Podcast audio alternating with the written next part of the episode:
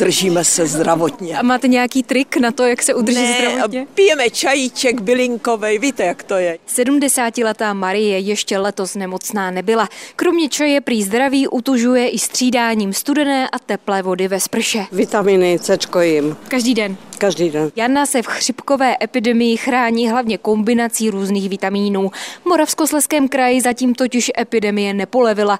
Na 100 tisíc obyvatel pořád zůstává přes 2 tisíce nemocných, což je nad epidemickým Prahem, jak potvrzuje ředitelka protiepidemického odboru Krajské hygienické stanice v Ostravě Irena Martinková. Nejvyšší nemocnost v tomto kalendářním týdnu byla hlášena z okresu Opava, tam ten nárůst byl teda výrazný došlo k nárůstu nemocnosti o 34%. Na 100 tisíc obyvatel v Opavě tak připadá až přes 4 tisíce nemocných. V ostatních okresech je ale nemocnost nižší. A poněkud příznivější situace zatím je v okresech Ostrava, Karvína a ve Fritku Místku. Z věkových skupin jsou pak nejčastěji nemocní dospívající a mladí dospělí. K největšímu nárůstu eh, došlo ve věkové skupině 15 až 24 eh, let. Tam ten nárůst byl téměř 41 a tím, že vlastně ta epidemie probíhá, dochází i k narůstu těch závažnějších případů. Doplňuje ředitelka protiepidemického odboru Irena Martínková.